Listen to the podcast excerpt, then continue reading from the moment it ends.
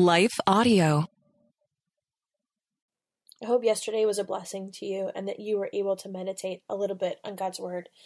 Today we are looking at John chapter 2, verses 1 through 11, where we are focusing in on the words that Jesus says. Stay tuned. Hey, friends, welcome to the Hearing Jesus podcast. Do you sometimes doubt if you're truly hearing God's voice or if it's really your own? And how do you know the difference? Do you ever struggle to feel confident in your relationship with God and what He says in His Word? Do you sometimes feel stagnant or like maybe you hit a wall in your spiritual life? Hey, I'm your host, Rachael Groll, missionary, author, pastor, and life coach, and I have been there. I too was doubting God's voice in my own life. I felt insecure about my relationship with Him, and I wanted to be obedient to what God was calling me to do, but I wasn't quite sure how to figure out what that was.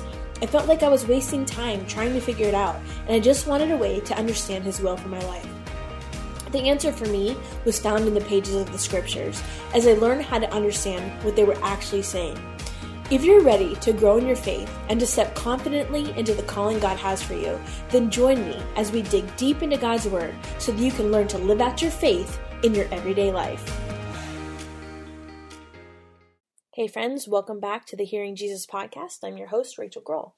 We are continuing. Today is day two, where we are studying Mary, and this devotional time is based out of the She Hears Bible study. And again, you can get that on my website. And this is just little glimpses of some of the things that we study in that Bible study. So I'm going to go ahead and read John chapter 2, verses 1 through 11. And you will notice throughout this whole week, we are going to stay on this same passage of scripture.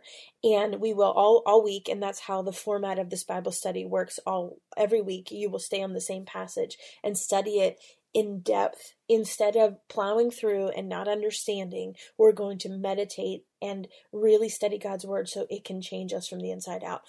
At the end of the week on saturday every week there will be a weekly wrap up and that episode talks about this method more in detail but i want you to start getting into the practice of meditating in god's word and that's why we do it this way and you will notice that I use different translations depending on the week, depending on the day, to help you broadening your um, opportunity for learning from different translations. So, John chapter 2, 1 through 11. On the third day, there was a wedding in Cana of Galilee, and the mother of Jesus was there. And both Jesus and his disciples were invited to the wedding. When the wine ran out, the mother of Jesus said to him, They have no wine. And Jesus said to her, Woman, what does that have to do with us? The, my hour has not yet come. His mother said to the servants, Whatever he says to you, do it. Now there were six stone water pots set there for Jewish custom of purification, containing twenty to thirty gallons each. Jesus said to them, Fill the water pots with water. So they filled them up to the brim. And he said to them, Draw some out now, and take it to the head waiter. So they took it to him. When the head waiter tasted the water, which had become wine, and did not know where it came from, but the servants who had drawn the water knew, the head waiter called the bridegroom and said to him, Every man serves the, the good wine first, and when the people have drunk freely, then he serves the poorer wine, but you have kept the good wine until now. This beginning this beginning of his signs Jesus did in Cana of Galilee, and manifested his glory, and his disciples believed in him. So, yesterday we took a look at Mary within this context of her role and her relationship with Jesus. And today we're going to take a look at the setting that we find our story, just this context of, of the historical and the cultural setting. It says, On the third day there was a wedding in Cana of Galilee, and the mother of Jesus was there, and both Jesus and his disciples were invited to the wedding. So remember, this is the first miracle that we see in the scriptures that Jesus does, at least in public. Um, I think it is significant that it is a wedding. So, weddings within the culture of Jesus' time were a little bit different than how we celebrate today. Weddings were basically a week long feast. And so, many of the close friends and family, all of those people, and all of the extended families would be invited to come and celebrate. And so, the fact that this wedding is being held in Cana, it's a small area of Galilee, it tells us that there was most likely a personal connection between the family of Jesus and the family of the bride or the groom. And so it says that the mother of Jesus was there, both Jesus and the disciples were invited to the wedding. Because John does refer to Mary as first, being present first, and then adds the detail that Jesus and the disciples were also there, we realize that probably both Jesus and Mary both had this personal connection to the family. And maybe Mary was there out of obligation, or maybe she was serving, or perhaps she, I kind of envision it that she was like this beloved woman that many were in relationship with, and she was invited to kind of come celebrate as a close family friend. Jesus had not yet begun his public ministry, so he was likely there out of family obligation or even an obligation to his mom um, or just a community obligation because of the relationship he had with them. But the point is, is this is not some anonymous couple. At least on some levels, there was a personal concern about this this new young marriage. And so when, when we think about weddings and marriage, I guess in light of this broader context of the entirety of Scripture, remember we talked about that yesterday, we realize that weddings throughout Scripture hold significant value. In the Old Testament, we see weddings as a picture of this relationship between God and Israel. And then in the New Testament, we see weddings as a picture of this relationship between Christ and the church. So think about what we said yesterday. Jesus does not do anything without intention. Everything he does is intentional. And so the setting that he chose to reveal his very first miracle, at least to those that are serving, it is not unintentional that he chose to do it at a wedding. And that's going to be important as we go throughout the week. But then we come to Mary's words. The first words we see Mary speak in this narrative is, They have no wine. And it's interesting because that can at first glance seem flippant or like she's complaining or, you know, there's something that she's trying to pressure Jesus to do. And like we mentioned before, I want you to get some perspective. These feasts could last for a week and and there's usually an untold number of guests because with the extended families coming they can kind of guess but this was not the the days of uh, you know a quick phone call or a text message this is really hard to predict exactly how many people were going to come so they did their best guess to guess how much wine they were going to need but still even even though they did this all the time there was this ambiguity on the, the exact amount of what they were going to need but the unwritten rule of the culture was that if they ran out of wine, it would bring shame onto their family. And so, what I think we see happening here is Mary understanding that because she had a personal connection to this family, remember, this act of running out of wine would bring disgrace upon the groom and this new marriage. And so, what Mary saw was somebody that she cared about, somebody she had personal concern for, in this place where they were getting ready to be disgraced. And I'm sure, as probably most of you can attest, um, that probably brought some fear or some anxiety or some worry on the behalf of the people that she cared about, because that's what we do as women. And so, fear and anxiety and concern, what do we see Mary do with those emotions? She brings them to Jesus. They have no wine. She didn't need to explain to Jesus why she was concerned. He knew. But that's the thing about Jesus, he always knows. And our job is not to explain to Jesus all the reasons that we're upset when things go wrong. Our job is to bring those things to him.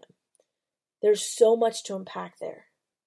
But what I want you to do is I want you to bring it to him because he knows. He always knows. We're going to take a quick break, and when we come back, we're going to finish up talking about how everything Jesus does is intentional. Stay tuned. And then this is our heart check for today. Is there an area of your life that you were hesitant to bring to Jesus? Or when you do, it's accompanied by like this justification and this explanation of that's what I do, all these reasons why we have all these thoughts or feelings. That's not what we see Mary do. Mary's ability to take her concern to Jesus speaks something to us. And I want you to take a few minutes, if you need it, for your heart check to let the Lord reveal something to you as you think about this. Are there areas in your own life that you need to take to Jesus? Maybe you've been afraid to take those things to Jesus. Friend, He already knows. He always knows. Go ahead and pause it if you need to, because that's what this is about is taking these things to Jesus. Now, if your heart is clear, I want to look at just a couple more things for us to think about today. After Mary takes her concern to Jesus, I want you to pay careful attention to how he responds to her and how he responds to us. He says, Woman, what does that have to do with us? My hour has not yet come. And at first glance, it's like, ouch, man, that's not what I expected. I expected Jesus to be like, hey, all right, we got it. And at first response, that feels like it stings a little because if we aren't careful, we'll take our own opinion of this interaction and kind of interpret it based on our lens instead of the lens of what actually happened. Because remember, it's important to read it as th- through the lens of the original audience and the original writer. And so I have often thought, okay, well, Jesus is just putting her in her place. And I think I've heard that taught a lot of times. But when Mary comes to Jesus with her concern, it's a valid reason. And Jesus knows that. What we see him doing is he is responding, he is not reacting. So when Jesus calls Mary woman, that is not a sign of disrespect as it would be in our culture. Like if my kids call me woman, I mean that is disrespectful and I mean they won't or they better not. But that in that culture, the way that that translates is him calling her dear one. And we see this a couple different places in scripture, but he's saying dear one. And that simple detail changes the tone of this conversation from like rebuff to one of respect. The response that Jesus gives her, it is a term of respect when he says that, but it's also doing something. It's a shift in their relationship that we see for the first time.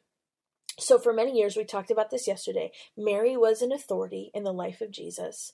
Um, and after Joseph's death, she was likely one of the only authorities in the life of Jesus. And so, because mothers were responsible for the spiritual formation of their kids and, and their behavior, teaching Jesus the Torah as his mother, often her authority over him dictated his response. And what was likely happening is she was expecting that when she took her concern to him, he would respond because that's a clear picture of their relationship. Except now we're at a turning point because Jesus says, My hour has not yet come.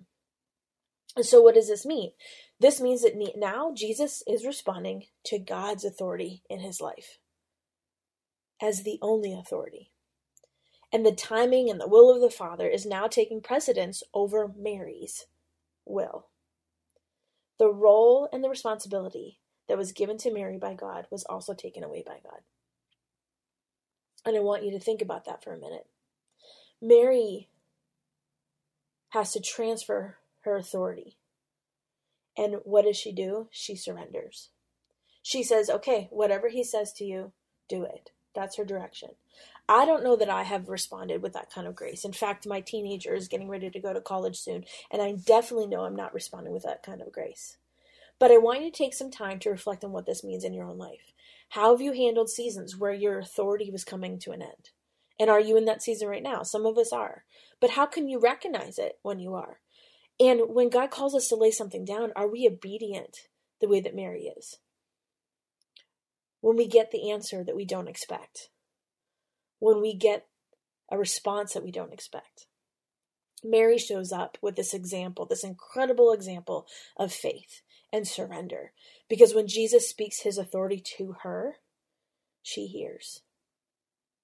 Even when we don't know the answer or the outcome, we can trust the one that does.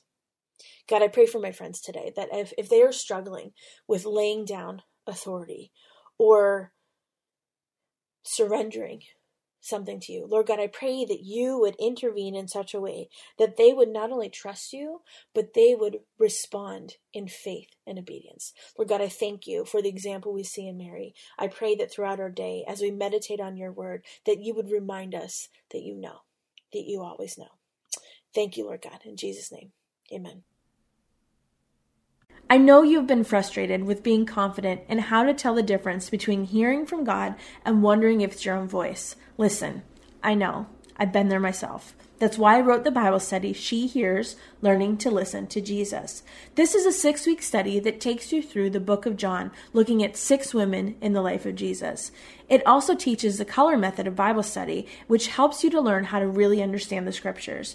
I include lots of cultural and historical information, and it really makes these familiar passages of scripture just come alive. This is a great study to do on your own, to do with some girlfriends, or even some teenage girls, and it will help you really gain the confidence in how to hear from the Lord and set you up with some tools that will stay with you long after the study is over. You can find that on my resources page at shehears.org, where there are also some really good resources to help you in your spiritual growth. I pray that they are a blessing for you. I want to take just a second to thank the team at Life Audio for their partnership with us on the podcast. If you go to lifeaudio.com, you'll find dozens of other faith centered podcasts in their network. They've got shows about prayer, Bible study, parenting, and more.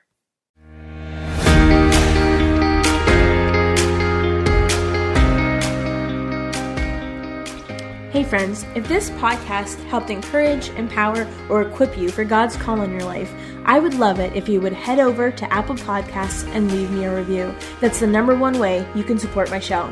You can also join our free Facebook community or Instagram page where I share inspirational tips, resources, and prayer throughout the week. Hey, I want you to know I'm praying for you this week. Know that you are loved, you are cherished, and you are His.